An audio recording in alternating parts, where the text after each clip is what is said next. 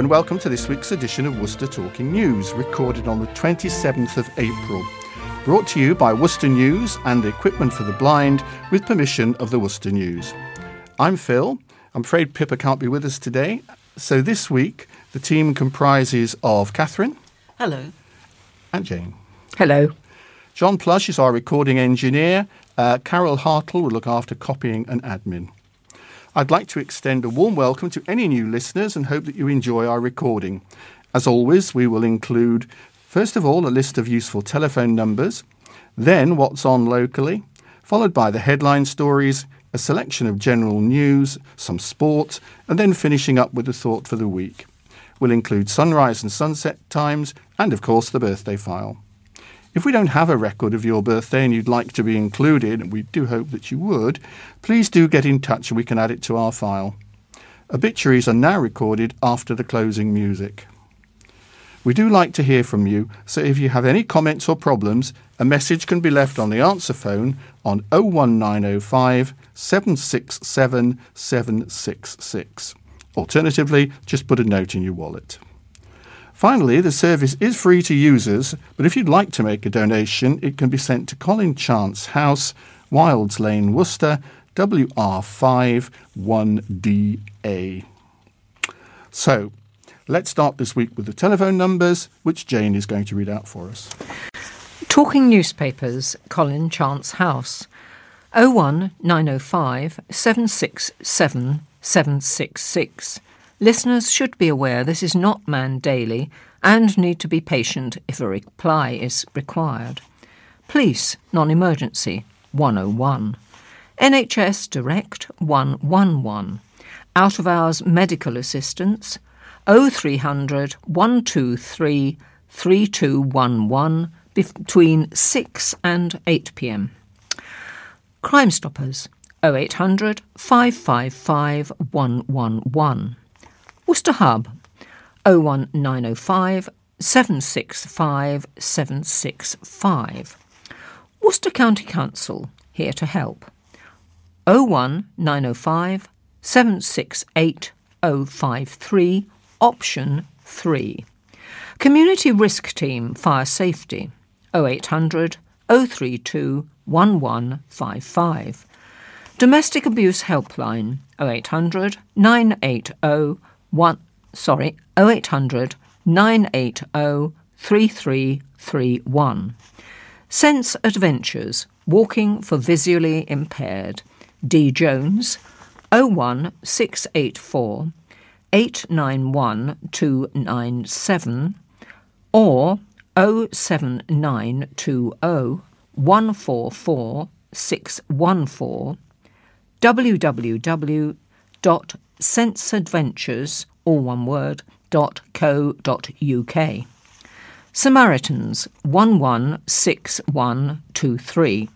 Worcester Live 01905 611 427.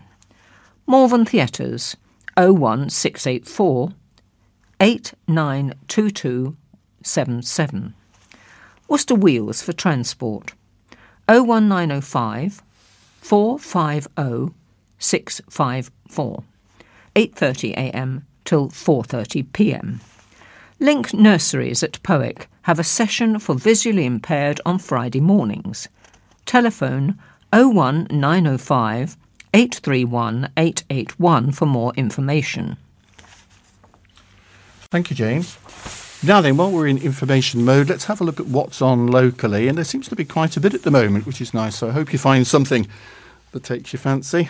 We'll start with the Swan Theatre.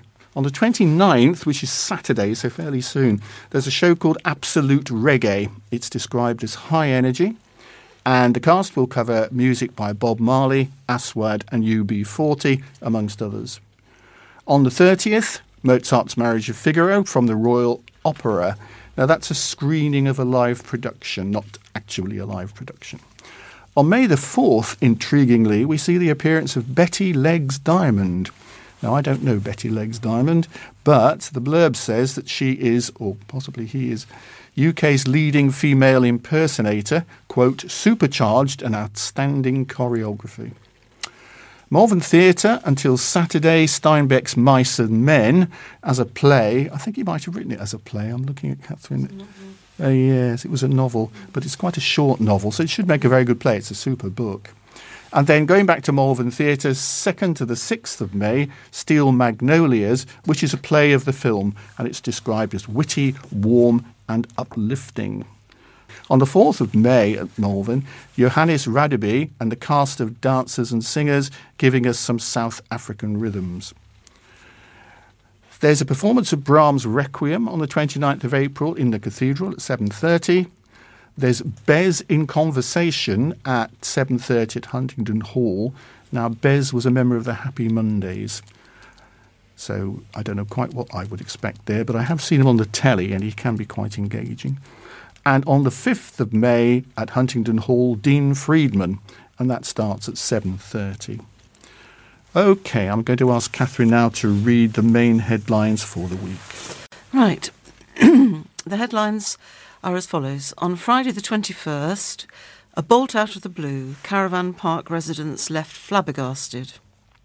On Saturday, the headline was Grace Still Flying High, photo of little girl found hidden on a plane.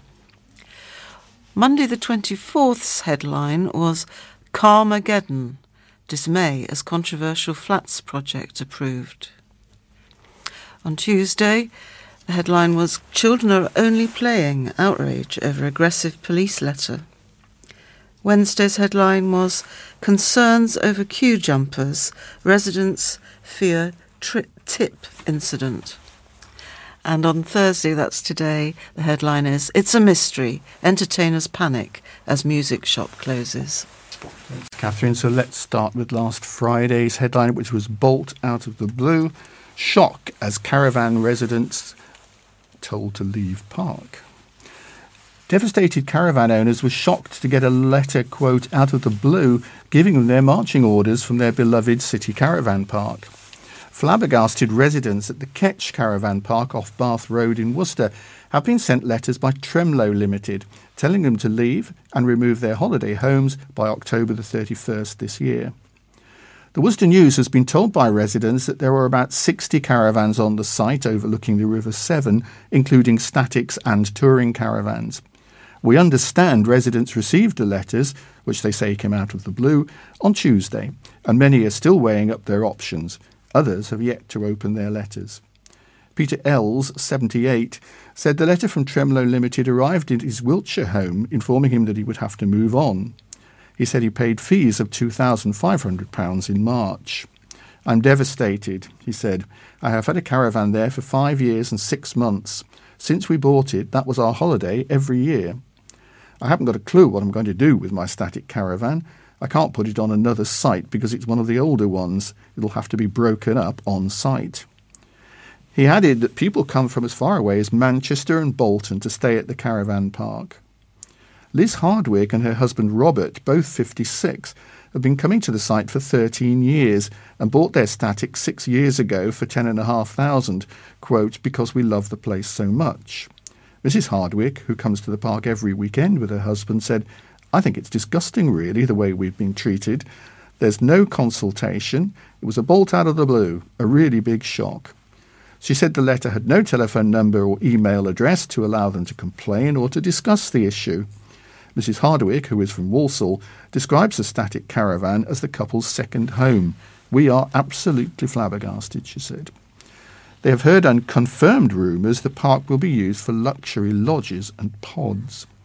The letter reads you will need to leave the park by that date and make arrangements to remove the holiday home and any other personal possessions from the park by no later than November 30, 2023, being one month from the date of termination.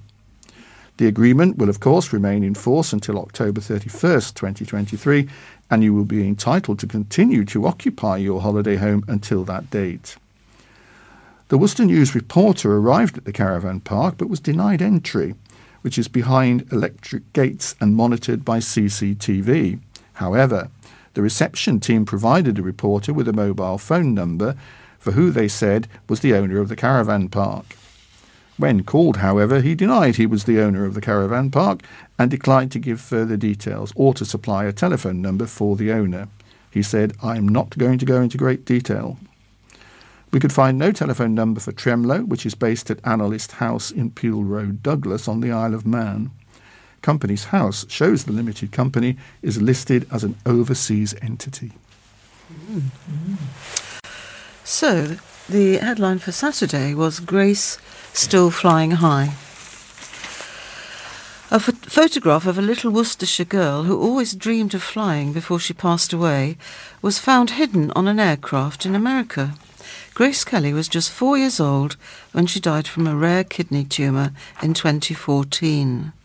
Six weeks after her death, her grandparents hid the picture behind a bathroom mirror of a Frontier aircraft with an emotional message. It read, Our little angel had always wanted to fly, so she flies with Monarch, hidden away for as long as possible. Happy travels, darling Grace. You made our life just perfect for all too short a time. The photograph was recently discovered by maintenance workers in Tampa Bay, Florida, who read the message left by the grandparents and were so moved that they decided to leave the picture in its place so Grace could continue to fly. One of the Frontier Airlines maintenance workers who found the picture shared the story with a flight attendant who reached out to Dr. Jen Kelly, Grace's mother. Grace's story has now been shared across America. Dr. Kelly from Crowle founded the Grace Kelly Childhood Cancer Trust in 2016 in Grace's memory. She said, I'm so proud of Grace and all that she's managed to achieve. I always knew that Grace would move mountains. This is not the way anyone would have chosen, but now Grace is not only moving mountains, but soaring above them too. She never had the chance to fly in a plane, so to know she's flying around high in the clouds is truly special. We're so thankful to Frontier Airlines for keeping Grace on board, and we're truly grateful they tracked us down to let us know. Thank you so much to everyone who's made this possible for our girl. The charity funds research into rare and aggressive childhood cancers, educates families and clinicians about the signs and symptoms of childhood cancer, and produces information booklets to explain to parents and children about the treatments they're facing. Grace's legacy has now raised almost £3 million, and Dr. Kelly says she, she knows Grace would want to carry on. Dr. Kelly said, Grace's wish was to help other children, and out of such sadness has grown an amazing trust that supports and comforts so many families facing such a hard journey. The team at the Trust works so hard to ensure our support is there when needed. The Trust fund research into childhood cancers and provide emotional, practical, and financial support to families. The Trust receives no statutory funding and relies solely on fundraising from businesses and supporters. For more on the charity, visit www.gkeet.org.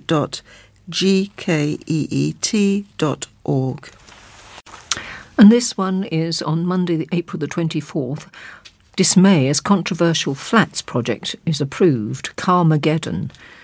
The controversial flats project will cause Carmageddon parking problems, say critics, after the scheme was given the green light despite concerns. Planning permission was granted for the conversion and extension of guest houses to provide 12 apartments in Barbourne Road, Worcester, at a planning meeting on Thursday. The Planning Committee Chairman, Councillor James Stanley, had the casting vote at the meeting at Worcester Guildhall, breaking the deadlock after a tied vote on the scheme, recommended for approval by City Council officers. A disabled magistrate, 66 year old Anne Connery, who has severe mobility problems and lives close in St George's Square, has already spoken about issues she has finding a parking space and how she has received parking tickets. The scheme will include 10 one bedroom flats and two three bedroom flats at the former guest houses, with a shared rear courtyard and grassed area. Bin storage will be provided in a former garage, and there will be storage for bikes. However, no parking will be provided on site, which has proved controversial among critics.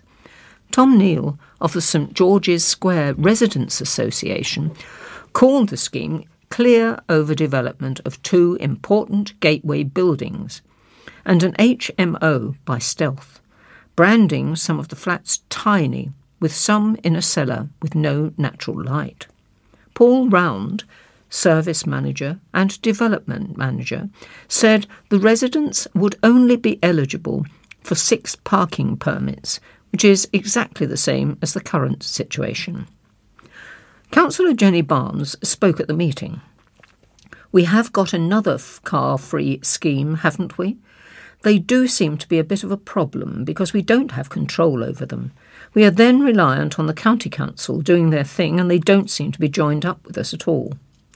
After the meeting, she warned of further choking of an already stressed parking situation in Arbor- Arboretum Ward as a result.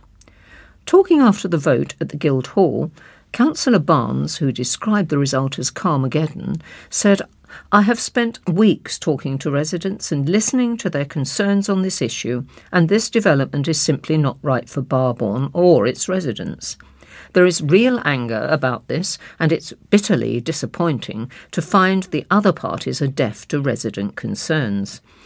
From parking tensions to air quality to road safety, this scheme will make already problematic situations worse for the area. Things do not have to be this way for Arboretum. We need better bus provision into the city, particularly in the evening, to allow residents the choice of when, whether or not to use a car. Cycling is part of the solution, and so are car club spaces, allowing multiple residents to make use of a single space. We also need to ensure dedicated disabled spaces are available for residents who often have no choice but the car.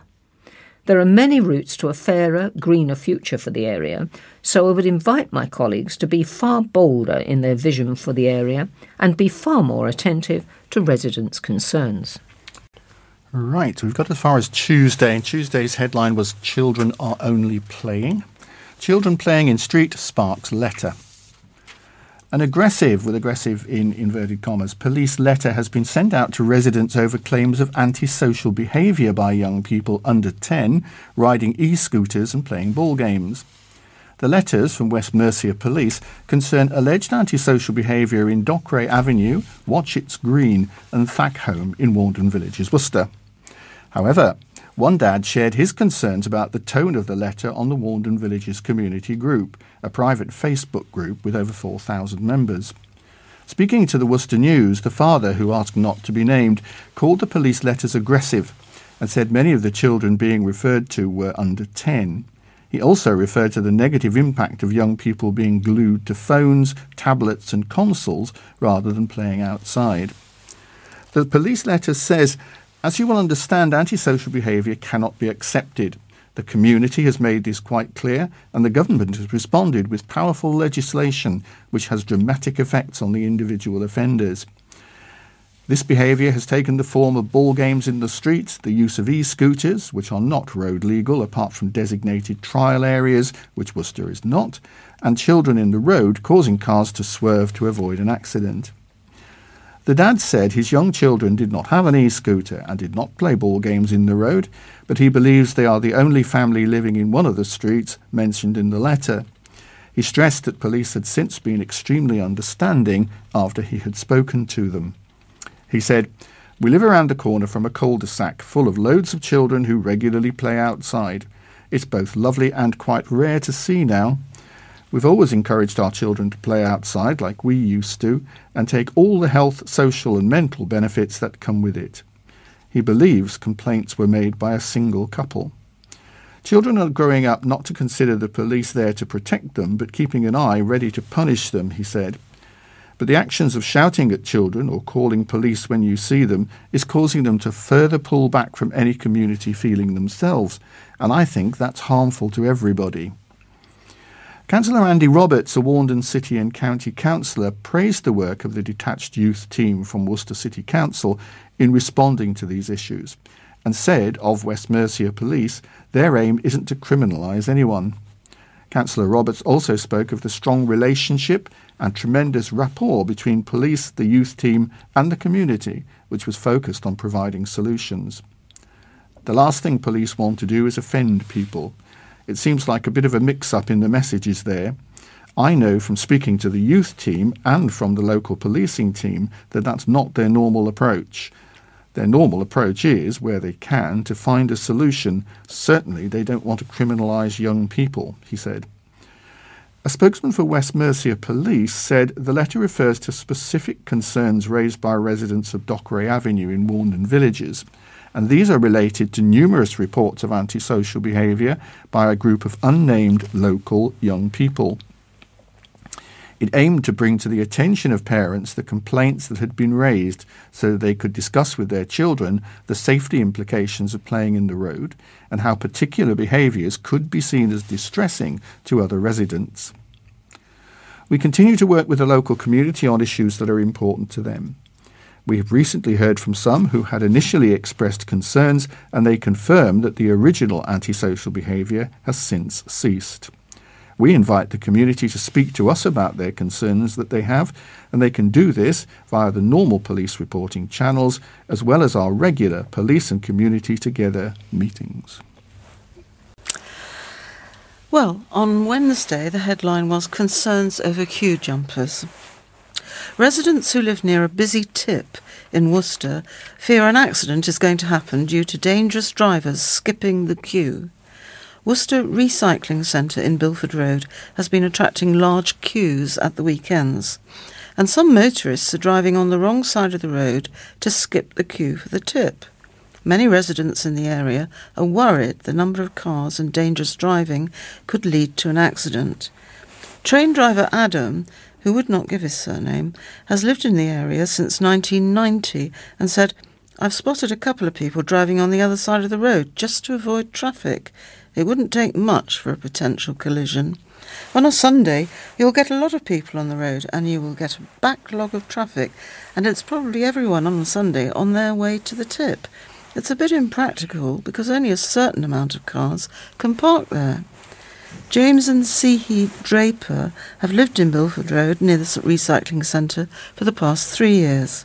Mrs. Draper said, There isn't a set pedestrian crossing on this road, and there isn't much lane discipline when you get to the tip. You also see a lot of teenagers on their bikes swerving traffic, and that can be quite dangerous. Mr. Draper said, it does get busier in the summer, but it doesn't affect us that much because we usually drive in the opposite direction towards the city centre. It's a main road, but it can be quite tricky to get out of your own property because a lot of people tend not to wait for you to reverse. Worcestershire City Council, no, with the County Council, sorry, has advised people to be patient and courteous when visiting the centre. A spokesperson said, Weekends in spring and summer can be particularly busy at the household recycling centres, so we ask residents to be patient and courteous. If possible, please consider visiting the household recycling centres during quieter periods, for example, weekdays. If the household recycling centres are busy, please queue safely. And this one is for Thursday, April the 27th. Mystery as shop closes. A music shop has closed suddenly and mysteriously as one entertainer arrived at the store in an attempt to get back his guitar. The doors of Crane's Music in New Street, Worcester, are closed and locked after staff there served customers for more than 30 years. Meanwhile, the building's owner, Adam Giagnotti, who is the director of the Olive Branch, is now looking to rent out the Crane's premises again. He's not connected to the management of Crane's music itself. We have reported in 2006 how under manager director Steve Grice there was a, a, Yamaha music school based at the store. Under the umbrella of Worcester Academy of Music, the shop taught 500 students a week and offered courses in keyboard, piano, guitar, contemporary singing, and drums. John Cook arrived on Wednesday morning to try and get his guitar back after previously posting a letter through the shop's letterbox. However, the lights were off at the shop which sells guitars, digital pianos, keyboards, acoustic pianos, and ukuleles. All the frustrated pensioner could do was point out his guitar in the shop and show the receipt he had when he originally bought it. Crane's website says the store is accessible and friendly, hosted by staff who are first and foremost passionate musicians themselves, and therefore able to give invaluable advice to all customers. Mr. Cook, 71 and a singer and guitar entertainer, said his Martin DRS1 electric acoustic guitar was in the shop on a sale or return basis after he took it in two weeks ago. Last Monday, I came to the shop and it was in darkness. I started panicking and I reported it to the Citizens Advice Bureau, he said. He paid £629 for it on July the 3rd last year from Guitar Guitar in Glasgow, but was selling it at Cranes for 549 The shop takes 25% cut of the sale, he said. I have been buying and selling guitars for years and work as an entertainer. I'm extremely disappointed and let down. It would not be so bad if there was an announcement or something. I just want my guitar back as soon as possible, he said. The owner of the premises, not the business itself, is Adam Giagnotti, who shared a post on Facebook saying, Shop to rent on New Street, Worcester. Retail or restaurant and bar. Private message if you want more details. He explained he owned the building describing the situation as heartbreaking for Cranes. Mr. Giagnotti assured Cranes customers he would do what he could to help. If you struggle to get anything in there, come into the olive branch and I will try to help out, he said. Okay, well, that's the end of the headlines. Hope you enjoyed that. And we're now going to look at our selection of the other stories in last week's Worcester News. And I'm going to start with a rather sad one because I'm very fond of Croome Court. This is a story that's had some national coverage recently. Um, so here we go. Crayons given out before statues spoiled. Crayons had been handed out to children in activity packs before a 230 year old statue was vandalised. A memorial to Lancelot Brown, that's Capability Brown as we know him, and a statue of Sabrina, the Roman naiad, at Croome Court were covered in blue markings over the school holidays. This happened during the Easter Trail event organised by the National Trust, in which activity packs with crayons were handed out to young visitors. A National Trust spokesperson said, like lots of other heritage organisations, we regularly run events for families and we often issue pencils or crayons. Over the Easter period, we were running one of our popular Easter trails in the parkland at Croome for children and their families to complete together, and a crayon was included in each trail pack. The trail had been running for seven days, and hundreds of families had completed the trail without incident. The Sabrina statue, made of Coade stone and designed by John Bacon, has now been tidied up. However, efforts to clean the Capability Brown Memorial have proved more difficult. We've been able to remove the crayon from the Sabrina statue, and we are in the process of cleaning the Capability Brown Memorial, added the National Trust, Trust spokesperson. As we've said, disappointing as they are, incidents like this are very rare considering the millions of visitors who enjoy and respect the places in our care. The vandalism happened sometime during the property's opening hours on Easter Sunday, that was April the 8th. After the discovery, a spokesman for the National Trust had said, We're shocked and very upset about the extensive defacement of the Sabrina statue and Lancelot Brown's memorial at Croome in Worcestershire.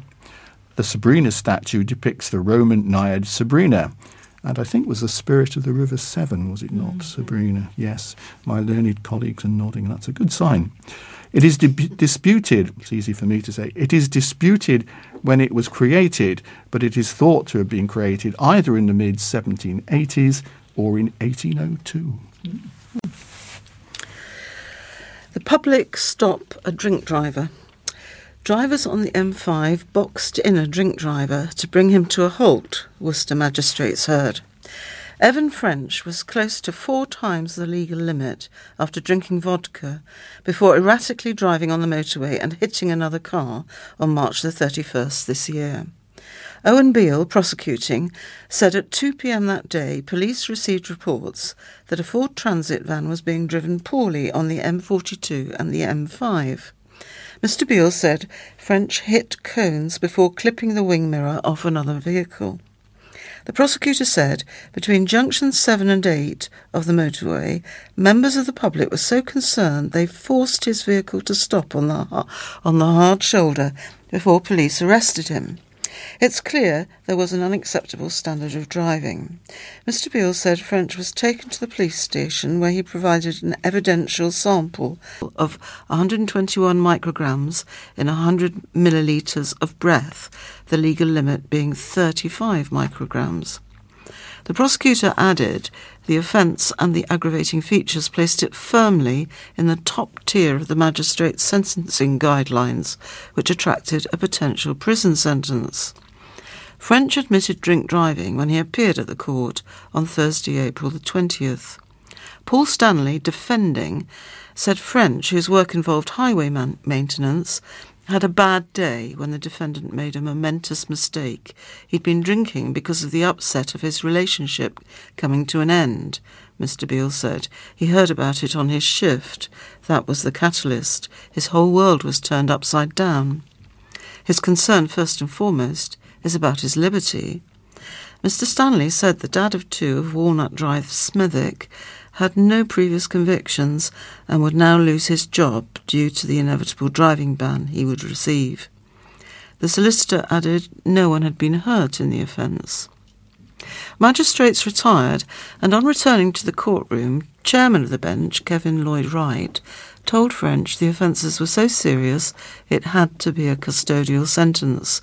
You had to be brought to a stop by members of the public. So worried were they, the chairman said. You're now coming to realise what a stupid, very serious mistake you made. French was jailed for 10 weeks, suspended for a year. The defendant was ordered to complete 80 hours of unpaid work.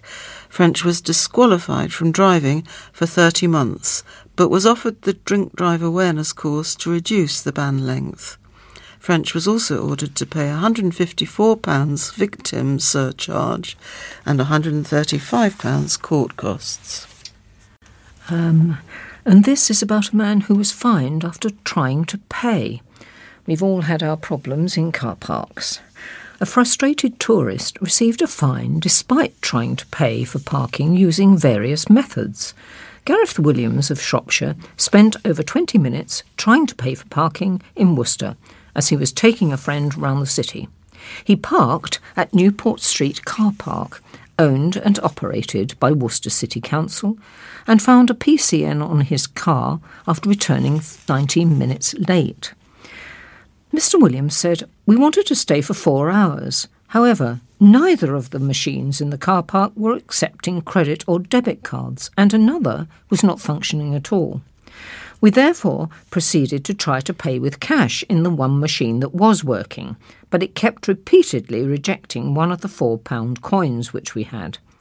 We were away for little over three hours, but less than the four hours we had wished to pay for, and returned to the vehicle at 2:40 p.m. to find that the PCN had been issued at 2:32. Mr. Williams believes Worcester City Council is at fault for failing to maintain the payment machines. He said, Worcester City Council made it impossible to pay for the parking duration we wish to pay for, and I would willingly go to the Magistrates Court to argue that its failure to maintain the parking machines amounts to a deliberate attempt to entrap the motorists into paying a fine. I realise that, that for those with a smartphone, it's possible to download the app but I do not think it is or should be a requirement in order to park in a publicly run car park. You should not have, have to have a smartphone, download an app, and have to pay for data roaming in order to do so. Mr. Williams said he attempted to call Ringo, but was greeted with a message saying it was not possible to pay for parking on this number. Worcester City Council said all of the payment systems were working on the day.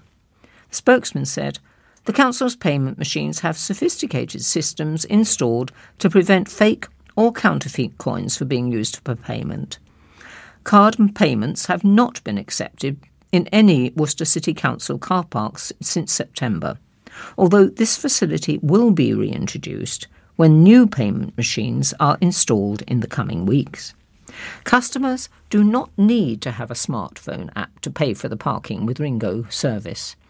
The local phone, rate phone number for the service is displayed on all our payment machines, and customers can call it to make a payment on any type of mobile phone. Any customer who receives a penalty charge notice in our car park has the right to appeal against it. Details are provided on the notice and at www.worcester.gov.uk slash parking. Thank you, Jane. Yes, we recognise some of that. Okay, this story is a bit like the one, perhaps slightly like the one I just read. It's called Graffiti Covering New Footbridge. A new footbridge has already been covered in graffiti less than two years after it opened, and residents say the situation is getting worse. The Broomhall Way footbridge, which crosses the A440 Southern Link Road, is one of the worst affected by the vandalism. However, other city bridges have also been targeted, including the new bridge on Swinesherd Way near County Hall in Worcester. Photos show several supports for the Broomhill Bridge, which opened in July 2021, have been covered in graffiti, including the tag Doom, an image of a rat, and an anarchist symbol. Councillor Dr. Steve Cockerham, Green Party City Councillor for St Peter's, said graffiti can be a contentious issue, but it is vital that we work together as a community to find ways to promote positive forms of self expression while also cracking down on illegal and harmful graffiti. We also need to focus on the root causes of graffiti, such as lack of opportunities for youth engagement and creativity. Councillor Steve Mackay, Conservative City Councillor for St Peter's, said, Rather than referring to it as graffiti, those that are responsible are actually causing criminal damage, and I know that the areas affected have been reported. What's particularly annoying about this is that it all goes onto the bill, and all council taxpayers have to foot that bill. Although noticeable in St Peter's at the moment, these acts of vandalism are evident at various times across the city, and it costs time and resources to remove it. The City Council takes the matter seriously, and wherever they can, remove it as soon as is practicable. I am in regular contact with the community engagement officers and police about this and other matters. In turn, they try to engage with young people in the locality in an attempt to stem the problem. At the same time, I've been looking at other ways to divert those who are attempted to engage in these acts with other amenities in the St. Peter's area. A couple crossing over the bridge said they were St. Peter's residents and had noticed that the graffiti was getting steadily worse since the bridge was opened. You are going on a nice country walk and you don't need to be faced with graffiti, they said. We come out for something more aesthetically pleasing. A Rushwick resident said to me, It spoils the look of Worcester I imagine lots of visitors heading to Malvern and Worcester see that. It must create a bad impression for our city. A spokesman for Worcestershire County Council, which managed the Southern Link Road scheme, said, We are aware of graffiti on some of our footbridges and are working with our contractor to arrange for its removal. West Mercia Police said they had received no reports of the graffiti. Well, here's a, a nice piece of what's on news for you. Discover the real Elgar at his birthplace. A celebration of Elgar's music and words featuring live performances will take place at his birthplace in Worcester this May. He may be England's most famous composer, but what was Elgar really like? Was he just a stereotypical patriotic character who wrote Land of Hope and Glory and Nimrod, or something much more than that? People can now discover more about his fascinating character at a live event at the Firs in Lower Broadheath on Sunday, May the 28th. It features live musical performances by the Veracini Ensemble, narration by Elgar expert Richard Westwood Brookes, and readings of Elgar's own words by an actor playing the part of Edward Elgar to accompany the story. The music played by the Veracini Ensemble is hoped to give an insight into how his life events influenced his compositions. Elgar never forgot about the Firs, and before his death in 1934, he confided to his daughter Carice his desire to be remembered there. In 1935, Carice, with the help of Alderman Hubert Leicester, persuaded the Corporation of Worcester to purchase the cottage. Now run by the National Trust, it is in the room named after Elgar's daughter, the Carice Room. Ellen Cooper, National Trust site manager at the Firs, said, It's really special whenever Elgar's music is played live at the Firs, his birthplace, and the place he wanted to be remembered. With only 66 seats per, per performance, being close up to the musicians and experiencing the nuances of the compositions, as well as hearing Elgar expert Richard Westwood Brookes volunteering his time, knowledge, and expertise, creates an event we don't want to miss. The production takes place on Sunday, May the 28th, with two performances at 11am and 2pm. Each performance will last around one and a half hours. Ticket prices £12.50 plus normal admission to the Firs. Tickets are available to purchase on their website nationaltrust.org.uk forward slash the hyphen Firs or by calling 0344 249 1895. If you want to visit the Firs at any other time, they're open Friday, Saturday, Sunday, and Monday, 11 until 5, from March until October, and again for three weekends in December. And this next one is about a drug dealer, aged 23, who was jailed. A cannabis and cocaine drug dealer who refused to give the police the PIN to his mobile phone is now behind bars. Aidan Collins was caught after police attended his home in Fieldhouse Gardens, Wilds Lane, Worcester, in February this year. Philip Beardwell, prosecuting, told Worcester Crown Court police originally attended the property to arrest the 23 year old for another matter, but on arrival, officers found drugs. The search revealed bags of cocaine and cannabis, as well as drug paraphernalia, including sets of scales. Notebooks with amounts listed as well as cash further linked Collins to illegal drug dealing. The prosecutor said the total amounts of the drugs discovered were 76 grams of cocaine and two and a half kilograms of cannabis. Mr. Beardwell added that an aggravating factor was Collins failed to give police the PIN to his mobile phone with a suspicion it would provide information on his role in the drug dealing operation. Collins previously admitted possession with intent to supply cocaine and cannabis, failing to provide a PIN number, and possession of LSD, MDMA, and benzyl piperazine, diazepam, appearing on video link to court for sentence.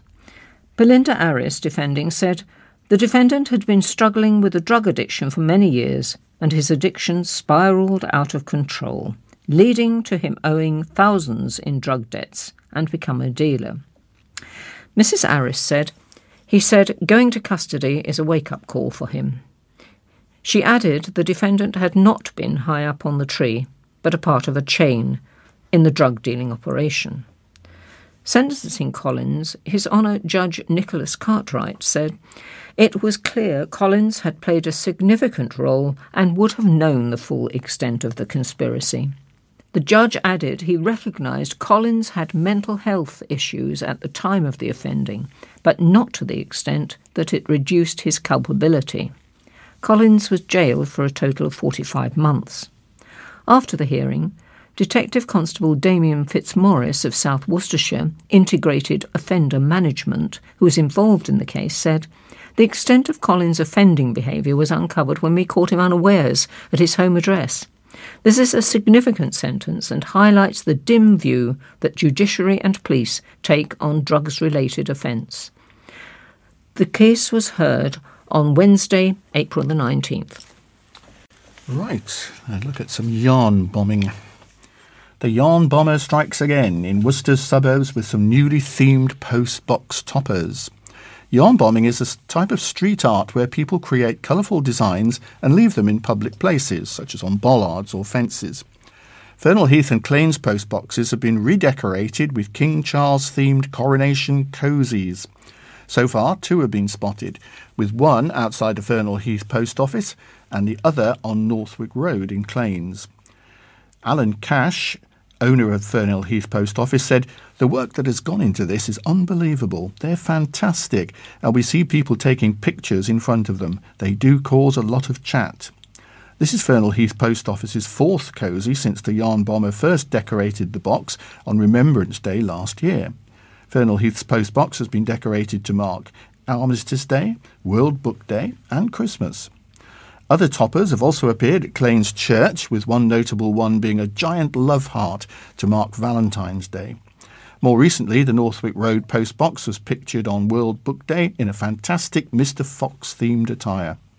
However, mystery still surrounds the identity of the yarn bomber or bombers.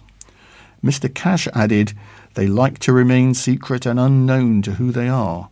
It is like a secret society, the yarn bombers. So far, each postbox cosy has appeared to mark a national occasion. However, yarn bombers are not restricted just to Worcester. In different parts of Worcestershire, postbox toppers have appeared in Upton, on Old Street. The postbox outside Bar 7 had a scene of crotcheted mice dancing around a maypole in spring last year. The topper is hemmed with different coloured flowers, and all of the mice are in unique outfits with miniature hats on their heads. Hundreds of youngsters took to the streets of Worcester to celebrate St George's Day. Squirrels, beavers, cubs, scouts, and sea scouts were all represented as the annual parade flowed through the city on Sunday afternoon, April the 23rd.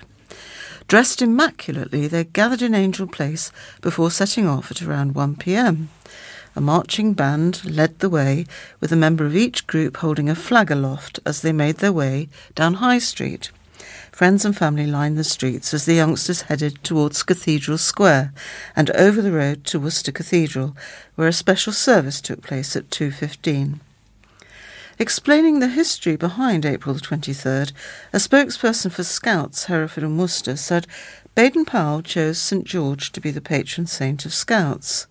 He felt the qualities of the legendary Roman soldier were the same qualities that reflect a good scout. He also wanted St George's Day to be a time to reflect on the Scout promise and what it means to be a Scout. Thousands of Scouts will be celebrating St George's Day today, many parading in their hometowns and cities. Sunday's parade didn't come without its hiccups, with motorists seen queuing out of car parks as they tried to find a last minute place. Then, just moments after the march began, the heavens opened. Luckily, many of those who'd come to watch were well prepared, and the sounds of the marching band meant spirits remained high. Similar events also took place in Kidderminster and Redditch, while the National Scout Service was held at St George's Chapel at Windsor Castle. And this is about a family of badgers which has moved into the grounds of Worcestershire School. The animals are believed to have gone unnoticed for months, but their presence at Abbey Park School in Pershore has now been confirmed. Staff at the school say they're thrilled to have the badgers on school grounds and have already started work to protect their home. Abbey Park is also taking the opportunity to teach children at the school about the animals in a unique way. We're thrilled to advise that we have a family of badgers who've made their home on the Abbey Park School grounds, said Sam Faulkner, the school's business manager. They've gone unnoticed for a couple of months, but as they're at the far end of the playing fields. But just before Christmas, an ecologist visited the school as he'd been tracking the badgers and believed they've made a second home here on site. And it's been confirmed that the badgers have made a new home here. As badgers are a protected species, the school now has a responsibility to protect both the animals and their sett. We're working with Rooftop Housing, who've agreed to fund the installation of a new artificial sett, along with CCTV cameras, so that our school pupils will be able to watch footage of the badgers as part of their curriculum. The new sett enclosure will ensure the badgers stay in one area and make it easier for the school to run as normal without affecting the protected badgers. The new sett will be enclosed by a 1.8 metre mesh fencing designed to keep the pupils away from the sett so as not to disturb the badgers. Rooftop will also fund an ecologist to come into the school to deliver lessons about badgers. This is a wonderful opportunity for us as a school, and we'll have our own Countryfile show available to our classes. The artificial sett will be constructed during half term and then monitored regularly from then. Lessons around the badgers will start after half term, so expect your child to come home talking badgers. A spokesman for Rooftop Housing said, Rooftop are thrilled to have been able to work in conjunction with the school and specialist ecologists to ensure that the family of badgers have a safe home. By funding the new artificial sett and providing wildlife trial com- cameras, we're supporting the forest element of the school curriculum, which enables the school children to learn about local wildlife whilst also safeguarding the badgers that are a protected species in the UK. Thank you. Uh, this story from Monday's newspaper is headed Service Will Help Adults. A mother and founder of a charity which specialises in helping children with learning difficulties has now expanded its charity services to support adults. Jean Wilson started New Hope 13 years ago in order to support children with learning difficulties between the ages of 6 and 18. She has now launched New Horizons, with the team hoping to support adults with similar learning difficulties. Mrs. Wilson said, New Horizons is for adults. We also support the families and carers because our service gives them a respite too. Dozens of families with young children across Worcester rely on New Hope Ronkswood on Lichfield Avenue, but now staff will work with adults, and that's people above the age of 19. Ms. Wilson said, they, they may go on to college, but there is a distinct lack of provision in Worcester City for adults with learning difficulties and providing them with facilities to free up their day. Her motivation to start New Hope and New Horizons was her daughter Emily. My daughter Emily, she said, has learning difficulties, and I was looking for places to go to for support, and I couldn't find anything. I knew I couldn't be the only one, so I decided to start New Hope. We've grown quite quickly in a short space of time, which shows that it is a needed service. There are lots of projects out there that offer what we do, but we try to offer something bespoke and tailor to individual needs. So far, we have five clients, and in the future, we could support about 20 to 30 adults, but it's hard to say right now. New Hope accepts children, but at the age of 19, some of them are thinking about what they should do with their lives. Some of them go to college, but it's about supporting the ones who don't. We can provide them with learning skills or a day out. It really depends on what they want to do with their day. Miss Wilson, Ms. Wilson, I should say, received an MBE for service to children in 2016. The team from New Hope in Ronkswood celebrated the launch of New Horizons with a launch party on Friday, which was attended by the Mayor of Worcester, Councillor Adrian Gregson. Hmm. Well, on Monday, uh, the following story appeared. Shoppers in Worcester were given a fright as a bush jumped into life. Those unfortunate to get too close to an unassuming plant pot couldn't help but let out screams, leaving the crowds on High Street in stitches. And there's a photograph, and it looks as if the bush is right near the end of the Guildhall, actually. Um, on Monday, the newspaper said it isn't clear yet who or what was under the shrubbery on Saturday, but it appears to be a popular prank on TikTok. On Wednesday, Worcester News investigative journalists were able to let, let readers know that the mystery of whom or what was responsible has been solved. It was the YouTuber Giant Bushman. A seven minute video was shared on the YouTube account showcasing dozens of victims of the prank. In less than 24 hours, the video has been watched nearly 5,000 times. Oh, right, okay. Yeah. And this is about empty floors which could be turned into flats. And this is the empty floors above a busy late night city centre takeaway could soon be converted into flats under new plans. The owners of Shakey's Heaven in Angel Street, Worcester, have applied to convert the space above the takeaway and shisha bar into one and two bed flats. Angel Street is one of the city centre's busiest late night spots, with hundreds using the area's takeaways and fast food restaurants after bars and clubs have closed. Shakey's currently opens until 5 a.m. every day. A statement included with the application said The building has been lying vacant for a few years. The proposed alterations and refurbishment will facilitate long term sustainable solution and is considered to enhance the character and appearance of the conservation area. The facade of the building largely ma- remains unchanged, and implication and implementation of current proposals would ensure that the property is retained with retail use at the ground floor and residential use on the upper floors, which will give a new lease of life to the building and be an important contributing factor to the sustainable regeneration of Angel Street. The planned refurbishment would be one of several transformations in Angel Street and Angel Place in the coming months. Worcester City Council is pressing ahead with its multi million pound plans to open a new performing arts venue at the nearby former Scala Theatre. The Council submitted a planning application at the start of the year, which would include a new 500 seat venue, but the work was scaled back because of money woes and several parts of the project, including a separate 110 seat venue, dance studio, and rehearsal space at the neighbouring Corn Exchange, were eventually ditched. Separate plans submitted earlier this year so how the eyesore former jewellers in Angel Street is finally set to be spruced after being left to rot for several years. The building, which has been split into two units, including the Mine Jewellers, which shut in 2016, and the BSM Driving School, which closed its doors in 2002, would now become a ground floor shop under the new plans by Arshad Multani, with the remaining floors converted into flats. You can have your say on the flats plan for Shakey's by visiting Worcester City Council's website. The application number is 23 slash 00220 slash FUL and consultation ends on May the 16th. Heartbreak as shop shut.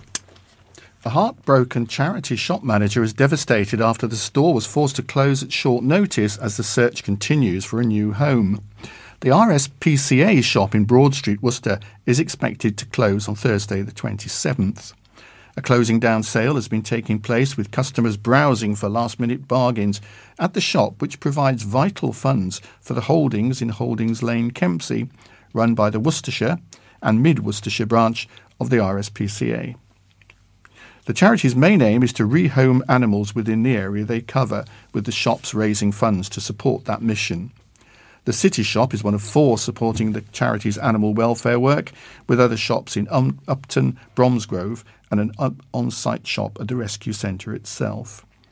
Sam Fredericks, 43, who has run the shop for the last eight months, said they'd been given four weeks' notice, with the charity shop permitted to run at a reduced rate as a pop up shop until it was sold. Mrs. Fredericks, a mother of four, said the shop was originally supposed to run for three months, but it remained open for three years. We totally transformed the shop and made it a success, she said. It had the highest takings of the shops we have. She said the charity was looking for alternative premises and had contacted Crowngate, but it is understood that various avenues are being explored. Some of the rents are through the roof, she said. Some of the volunteers in the shop are in their 80s. It has been a bit of a bolt from the blue. I'm heartbroken. I have regular customers, older people that come in especially to see me in the shop. We try to keep all the prices as low as possible. We're proud of what we've done for the charity. I'm redundant now until we get another shop as the charity can't afford to pay my wages. She was supported at the shop by husband Simon, 49, who said they put a lot of effort into refurbishing the interior, which had been a bit gloomy. Pamela Booker, branch secretary, said the charity had no chief executive and was run by unpaid trustees, and said they were looking for new premises but couldn't pay the higher rent and they had to make profits, otherwise, there was no point. Thank you, she said, to everyone who supports our endeavours. The vast majority of the money goes towards animal welfare. Well, it's another graffiti story, I'm afraid. Anyway, brazen teenagers sprayed a graffiti mu- mural on a canal bridge in front of witnesses who say confronting them only sparks a mouthful of abuse. Tom Neal said one teenager sprayed the artwork under the Bilford Road Bridge in Worcester on the canal, while his wife immediately reported the incident to the police. The Canal and River Trust, a charity, says every disappointing attack like this costs hundreds of pounds to re- repaint.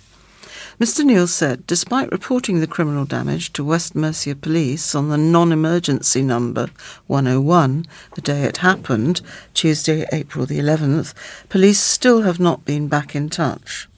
The 68 year old, who lives about 20 yards away from the tag on the Worcester to Birmingham Canal, said, my wife not only saw them doing it, but reported it to West Mercia, while the artist continued with his masterpiece. It's now April the 21st, and they still haven't been, so it's no wonder these characters get away with vandalism. Three of them also daubed on the towpath side, but the volunteer lockkeeper has painted it out already. I'm sure the police have more serious issues. However, this won't go away unless it's dealt with, and I feel an opportunity has been missed. The painter struggled to climb back out, and I dare say, as I live in the lock house, one day I may have to help fish one of them out. It's dangerous and they're putting themselves at risk. He says the couple has challenged people about the graffiti in the past, but didn't do so this time. We just get a mouthful of abuse. It's not worth it, he said. To get to the spot, teenagers have to slide through a gap between the bridge and a brick wall, which lies on the opposite side to the canal towpath.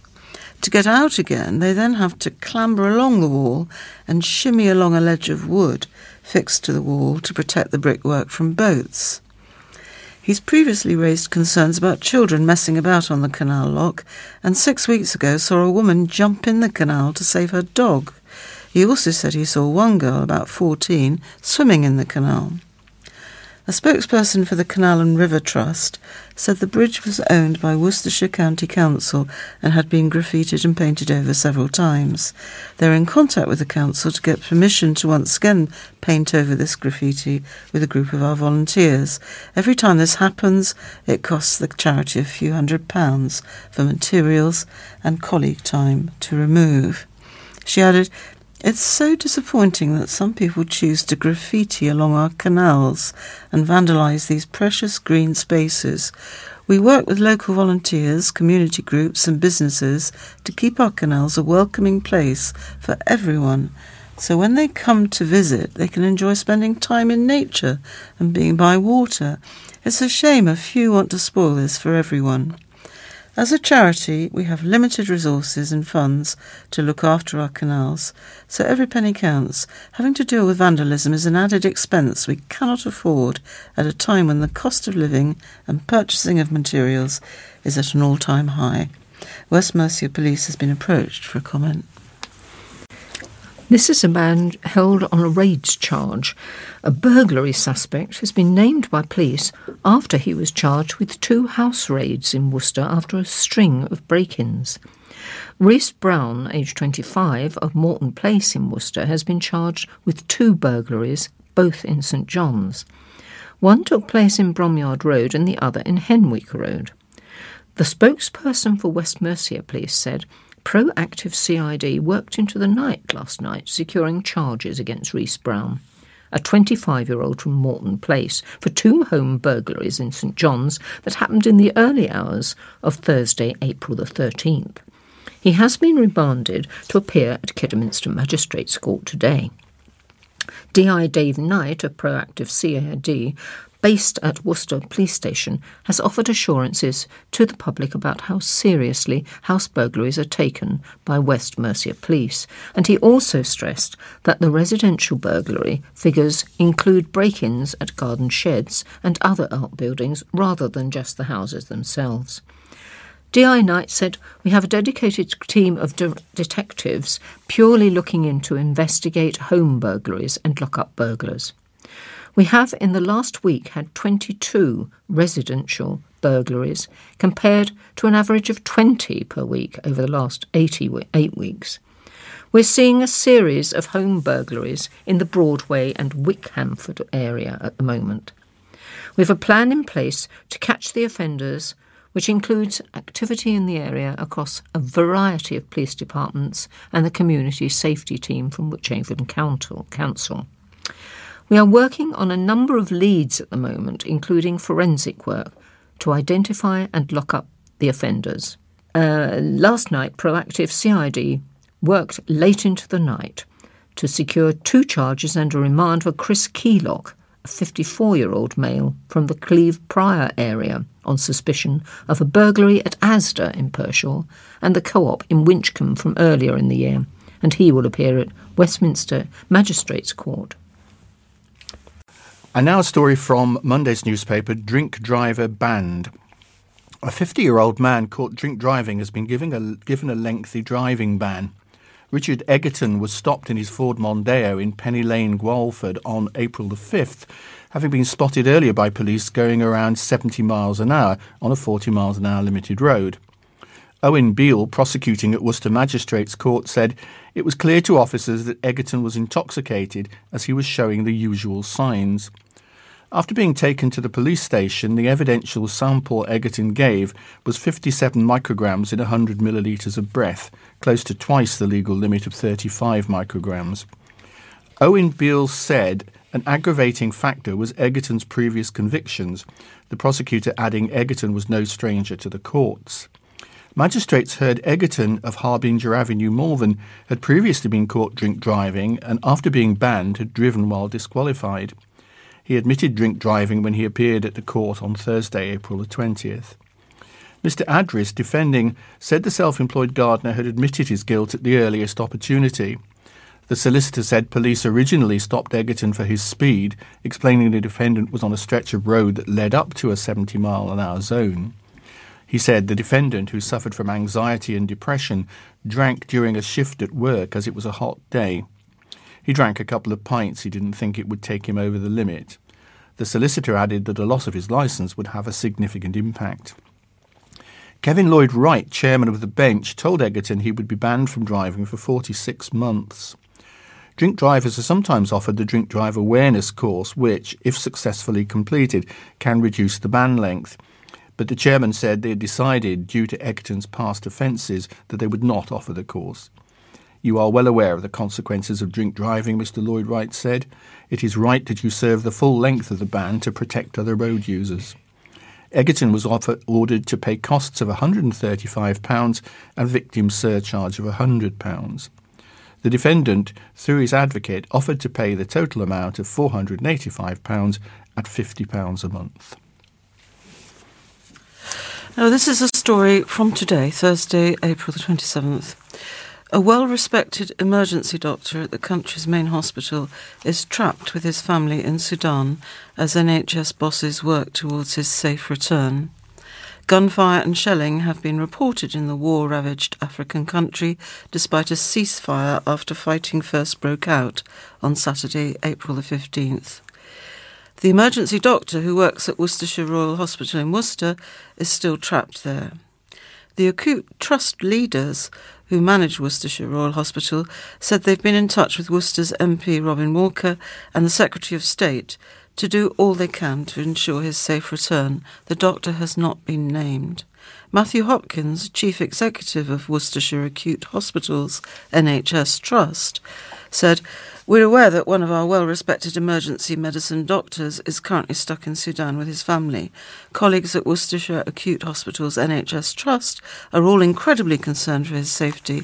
I've written to the Secretary of State for Foreign, Commonwealth and Development Affairs, as well as our local MP Robin Walker, to urge that they do all they can to ensure his safe return as soon as possible.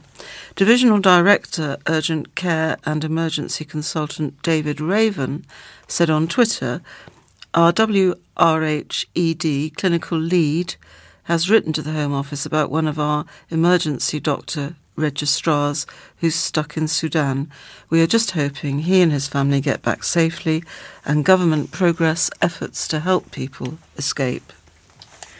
And this is about a view which may be lost forever, because there are fears rolling round the Worcester countryside that views will be lost forever if a solar power station is given the green light four parish councils have united in opposition to the proposed site of a new solar power station in Worcestershire.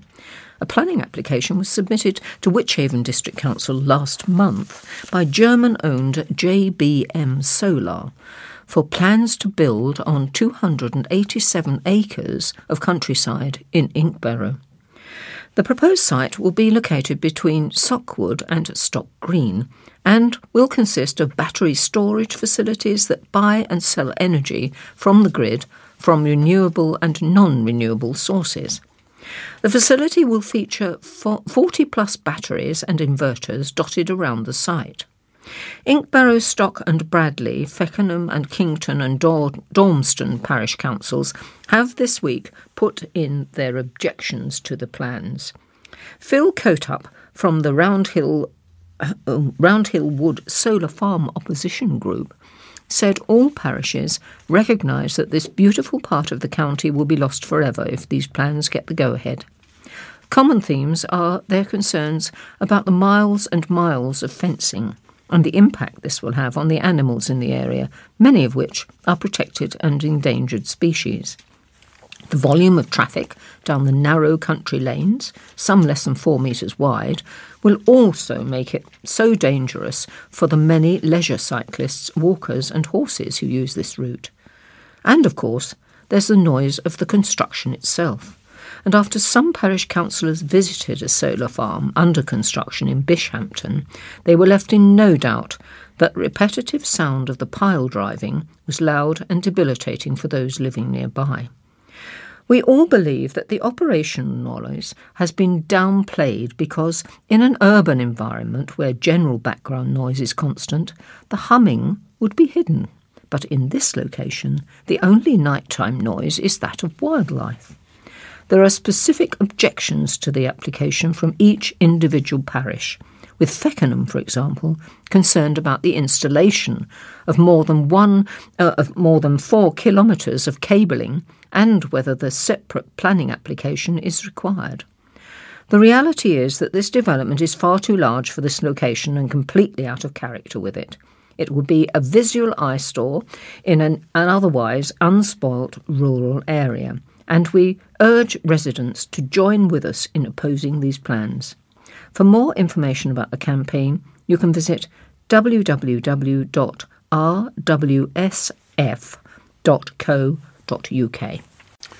Lovely. Thursday's newspaper starts um, story starts with a quotation: "City can be vegan hub." Worcester has the potential to become a vegan hub as more plant based businesses open up in the city, according to some business owners. Worcester has several vegan places to eat, and the city even has a vegan hair salon, the Hair Branch in Sidbury. And some vegan businesses said the city has the potential to become a hub for people across the country to come and visit. Rayshis, which recently opened above the Lamb and Flag on the Tithing, said the city has this potential. Alex Eaton, Richard Dunn, and Amber Doody work at the restaurant and said, We definitely think this can happen to Worcester. We've seen lots of new and successful vegan businesses open up, such as Bento Box, No Frickin' Chicken, Golden Glaze, and the Hair Branch. We also believe that with us located above the lamb and flag, we are opening up lots of people's minds to how delicious and exciting plant based dining can be, which will help grow the community for the future. The team said there is quite a big vegan community in Worcester already and believes it will only get bigger. Miss Doody said, We know that this community exists as we've all worked within the vegan scene in Worcester for several years and we've watched it grow. We believe it will continue to do so.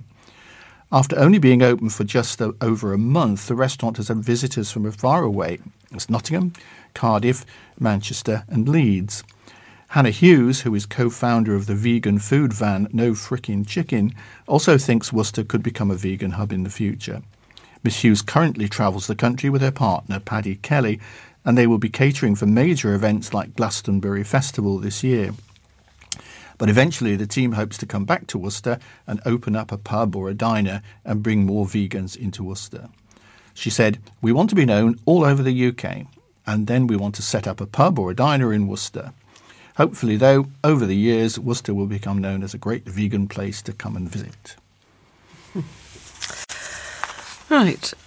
Uh, a giant chocolate bunny taken from a popular country garden centre, has still not been returned. Earlier this month, two women allegedly walked out of Laylocks Garden Centre in Cotheridge without paying for a one kilogram Lindt bunny, which was an Easter competition prize.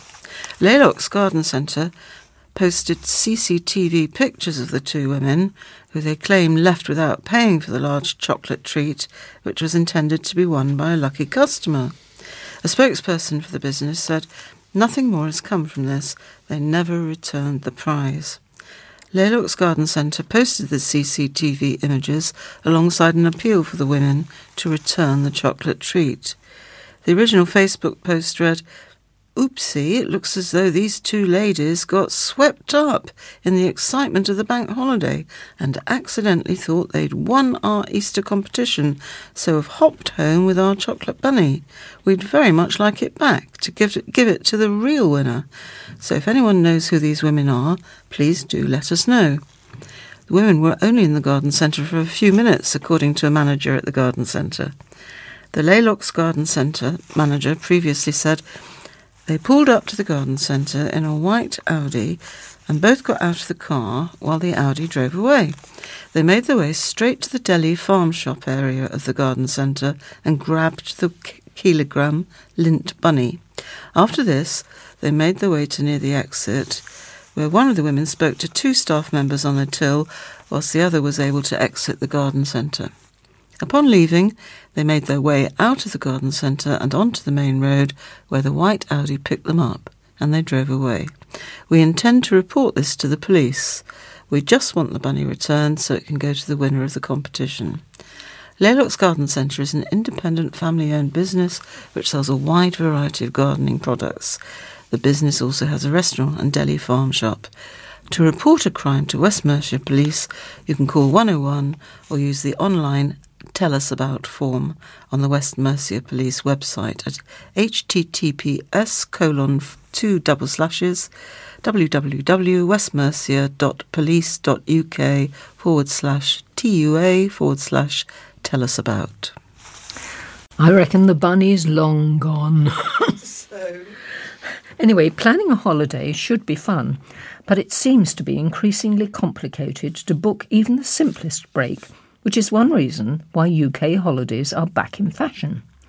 Some of the best value for money UK getaways are by coach. The ticket price covers fuel, parking, tolls, ferry crossings, and of course, you don't have to drive, taking much of the stress out of the journey. Having enjoyed a couple of coaching holidays, this woman, Sally, who does the Sally's Savers in Worcester News, said, I urge you to consider your comfort and pack a few additional extras a blanket, pillow, earplugs, and plenty of drinks and snacks. If an overseas holiday is on the cards, 2023 brings one or two added frustrations. Passport Office and Border Force staff have strike action planned and as many countries require three or even six months left on a passport, it's worth renewing early. Before booking anything, check for additional expenses, in particular visas. Tour operators are very unlikely to include these in a package. Although, to add to the confusion, some cruise ship destinations don't require visas, whilst others do. Read the small print. Visas are expensive. Travel vaccines. Sadly, the days are gone when we can pop into the local surgery to top up on jabs for our foreign travel. Many surgeries no longer employ a travel nurse, and pharmacies have taken on this important role. Most larger pharmacies offer guidance on what's required, though it's worth shopping round as prices can vary. Finally, COVID 19. Rules still apply, and some countries require proof of immunisation. The easiest way to get this is with a COVID pass, which is free of charge via the NHS app, not the NHS COVID app, which expires on April the 27th. Online, or by email, or by letter.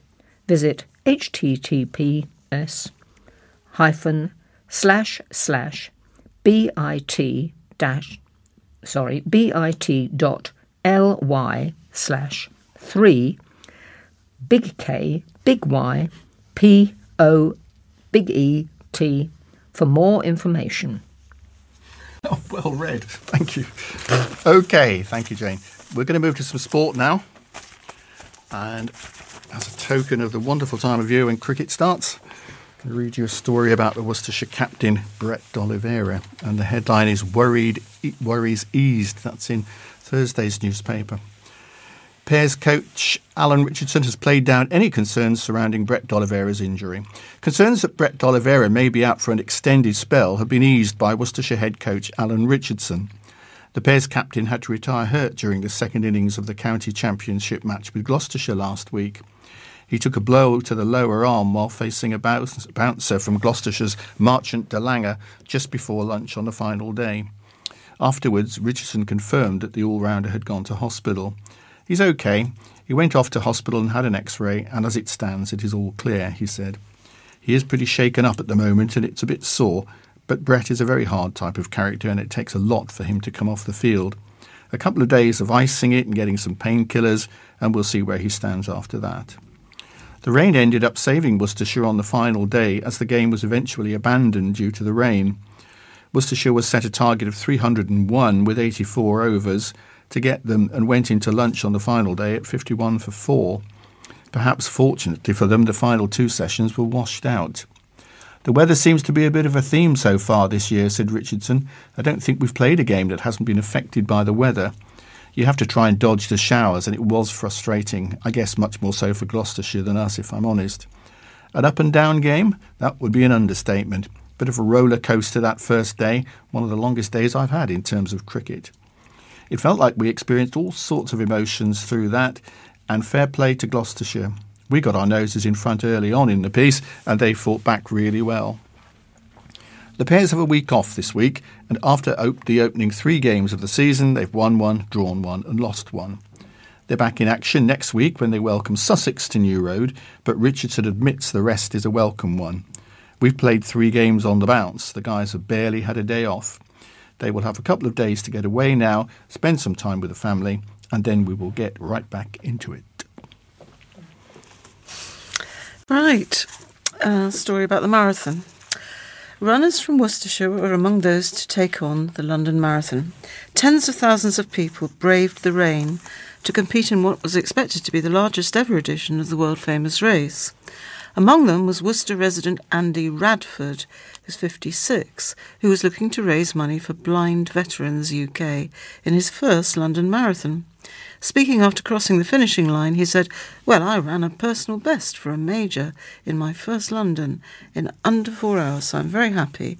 Despite the showery weather, the support on the course and the camaraderie among the runners was memorable. I had family from across the UK to support and met a disproportionate number of fellow Worcester runners along the way. Joining him from the county was Steve Leafield, who many will know as the landlord at the Bell at Eckington. It was Steve's 11th London Marathon as he conquered the 26.2 mile course for Able Child Africa. It was, as always, a superb day. The crowds are amazing, runners supporting each other, he said. What a way to spend a drizzly Sunday. To date, I've raised £2,000 for Able Child Africa, helping disabled children in Africa receive an education. In total, 49,675 runners registered for this year's race, some 6,000 more than the previous record of 43,199 in 2019. Malvern was represented in London by care home manager Megan Morgan. She was running on behalf of Great Ormond Street Hospital Children's Charity in honour of her godson Daniel, who's four, who was treated at Great Ormond Street Hospital after being diagnosed with Wiskott Aldrich syndrome when he was just 12 weeks old. I had an incredible day.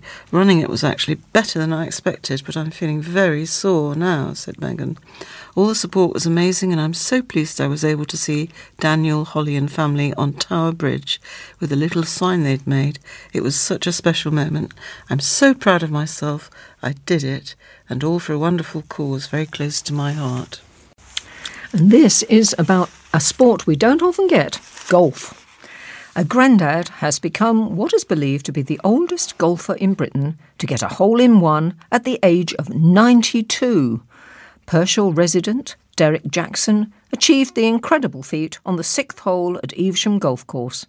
The retired chartered accountant said he had, oh, sorry, the retired chartered engineer, I beg his pardon, said he knew he had teed off a good shot from that 150 yard par three, but was left stunned when he found it had gone straight in the hole.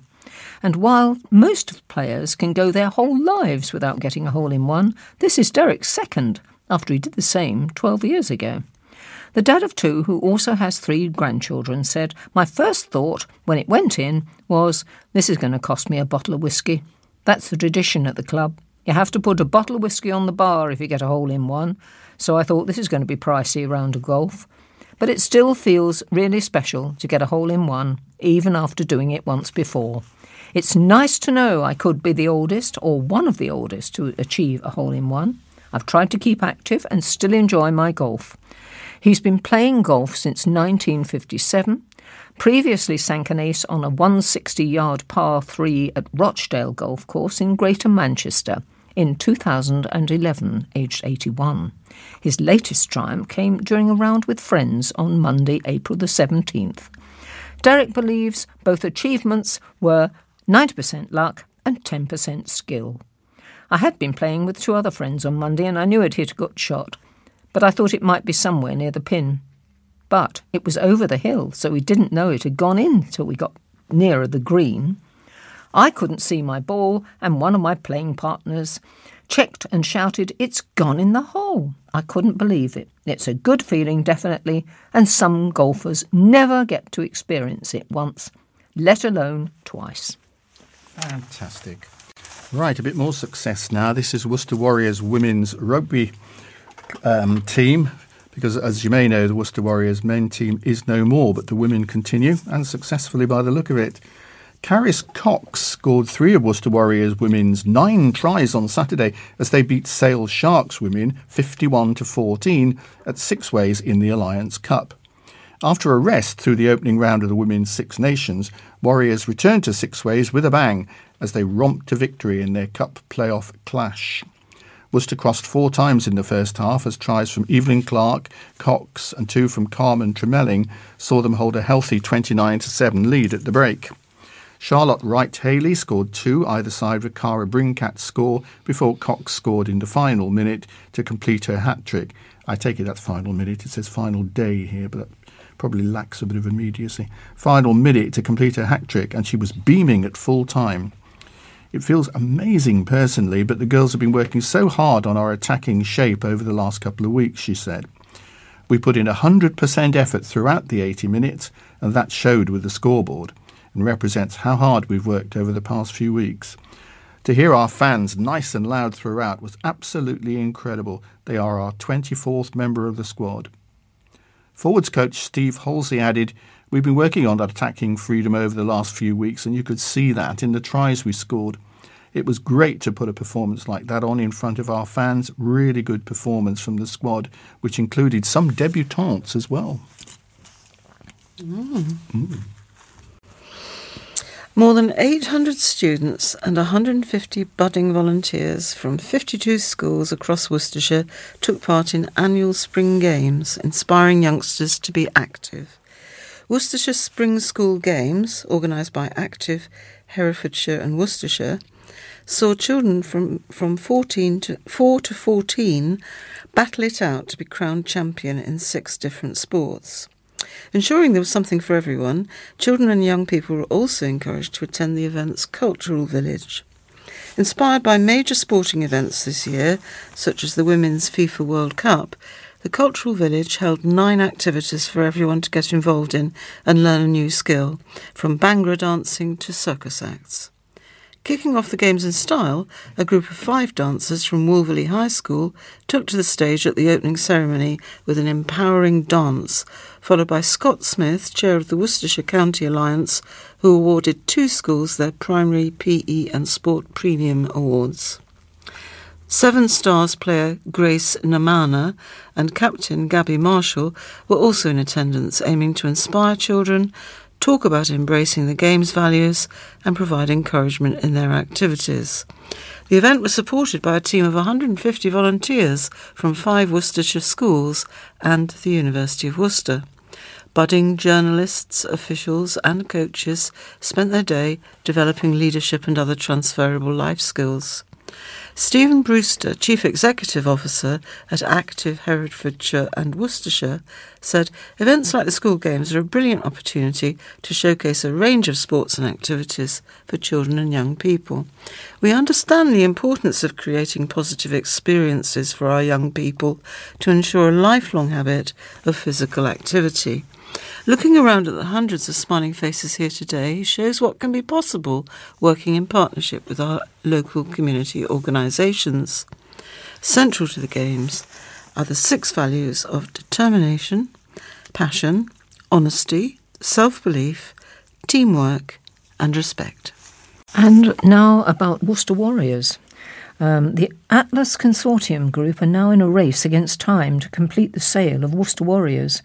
Administrators Begbies Traynor have published their progress report detailing information about their work since they were appointed back in September 2022.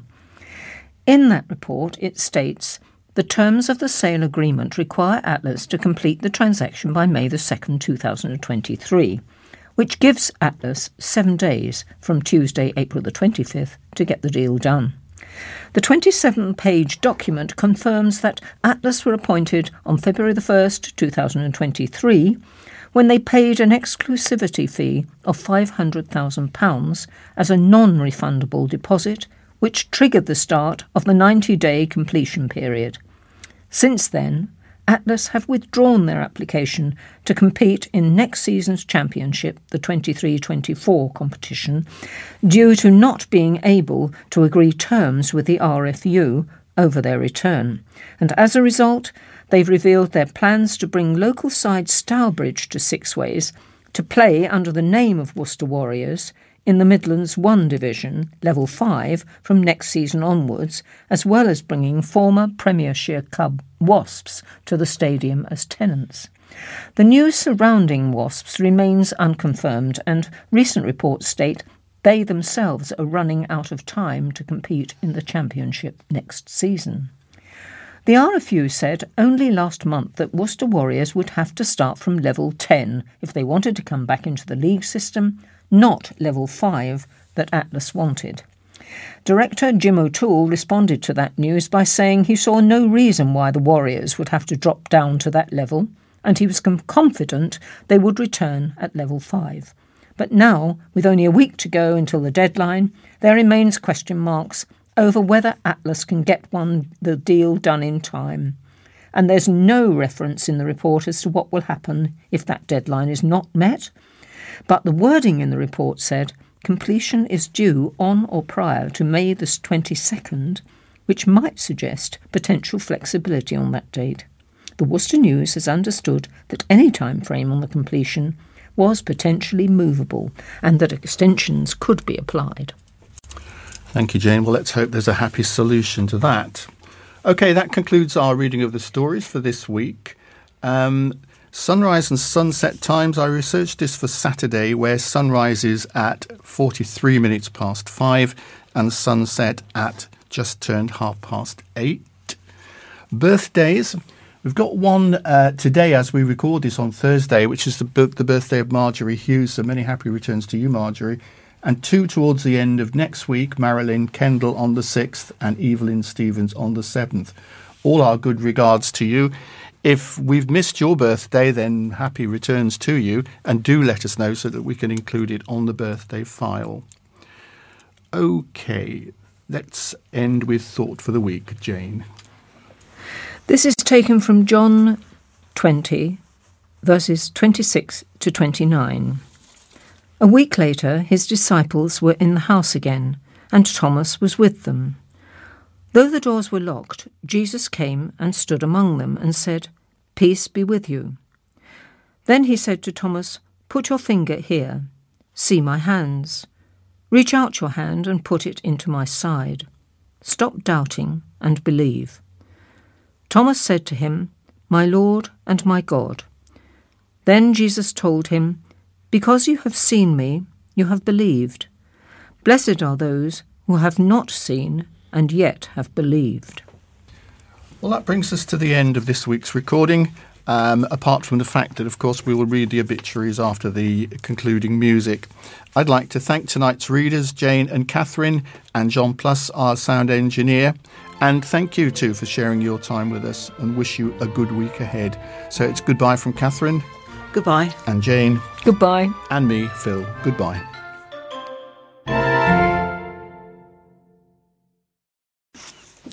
Pamela Bowles passed away on the 1st of April, aged 76 years. The funeral service will be at Worcester Crematorium on Wednesday the 3rd of May at 10.45.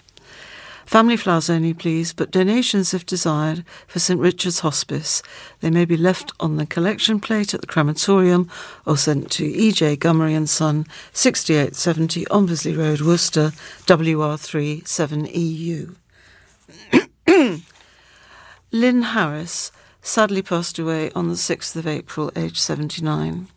The funeral service will be on Friday the 3rd of May at St Nicholas Church, Droitwich at 2.15, followed by a cremation at Worcester. Family flowers only, please, with donations for the Alzheimer's Society.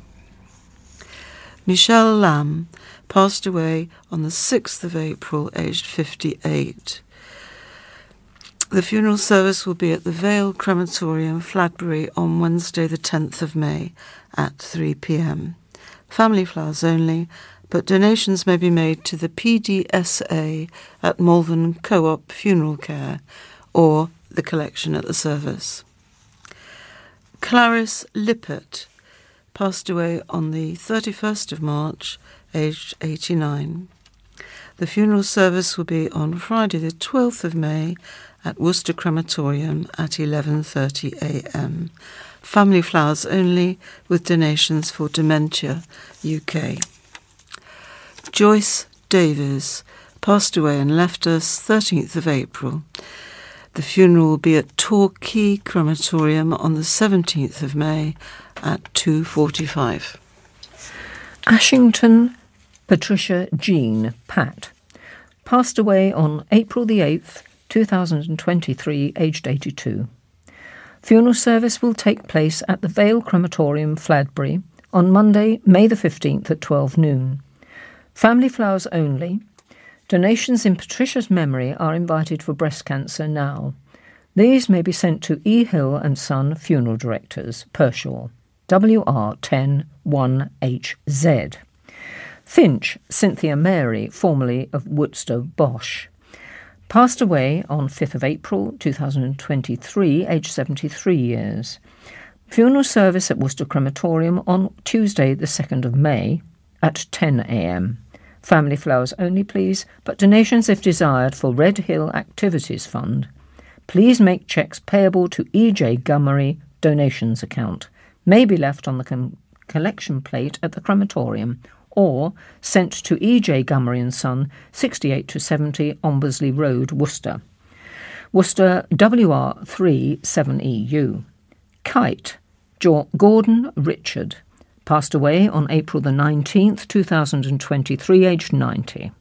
A funeral service will take place at the Vale Crematorium, Fladbury, on Thursday, May the 4th at 10am. Family flowers only, Donations in Gordon's memory are invited for Dementia UK. These may be sent to E. Hill and Son, Funeral Directors, Pershore. WR10 1HZ. Patricia Michael, known as Pat, passed away on Tuesday, the 11th of April. The funeral service will take place at the Vale Crematorium, Fladbury, on Thursday, the 4th of May at 1 pm. Flowers are welcome. Donations, if desired, to the charity Mind, that's M I N D. Family have requested informal attire, no black. All friends are welcome, and the undertaking services are being done by George Crump and Son, 01905 773339. Philomena State passed away on the 9th of April. The funeral service will take place at St George's Roman Catholic Church on Thursday the 4th of May at 12:30, followed by a family committal at Worcester Crematorium. Family Flowers only, please, with donations to Mind Mental Health Charity. sent care of Bedwardine Funeral Services, 30 Bromyard Road, St John's, Worcester, WR2 5BT, and the telephone number for that is 01905 748811. By family request, bright colours to be worn. Terry Tippin passed away on the 3rd of April, uh, and there were no further details on that one. Angela Mary Clark died on the 6th of April. A funeral will be held on the 2nd of May at 11am, followed by a private cremation, and the funeral will take place at Worcester Cathedral. For catering after funeral, if you can come, please email Angela Clark. May that I'll read this out it's a bit complex. Angela Clark is capital A and then capital C, and the Clark has an E on the end. Dot May with a small m second dot two o two three at gmail.com. Raymond Edward Gillard passed away on the 9th of April. Funeral service to be held on Monday, the 15th of May at 2 pm at the Vale Crematorium.